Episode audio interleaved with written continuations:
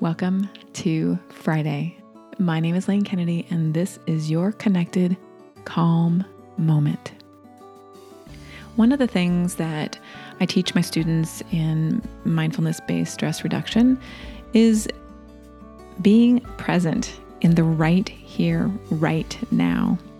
And a lot of times, what I find is that we forget what is important right here, right now we spread ourselves really thin and we're kind of tossed and torn all over the place.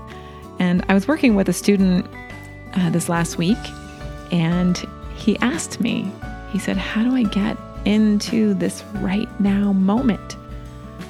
And I gently reminded him that it was just him and I that were speaking, no one else in the class. And he was like, Oh, that's it? I said, Yeah, right here, right now. Just you and I. That's all that matters. And he kind of looked at me quizzically. And I said, What is how does that make you feel? And he said, oddly relieved. and I said, Yeah. Now imagine if you were to live your whole entire life like that.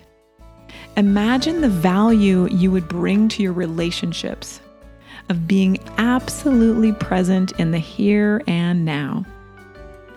One of the things that I love about teaching mindfulness based stress reduction, MBSR, is placing value on what's important right now. So, for example, right now, as you listen to this episode, go ahead and score it. Is it is it really really important. You know, 10 being like, yes, and one being like, eh, I could live or it could I could not listen to it. But if you go through your day and start evaluating and placing a value on the things that are in your life, you'll start to grow this muscle of awareness. And that that muscle of awareness begins to guide the conversations and the things that you do in your life. So, how important is it to take a walk every day? How important is it to drink water? How important is it to brush your teeth every day? Placing that value is going to really open your eyes to perhaps living differently. Maybe you'll have that moment like my student had with me of this is all that matters, just you and I, right here, right now. I hope so. Well, I appreciate you listening today.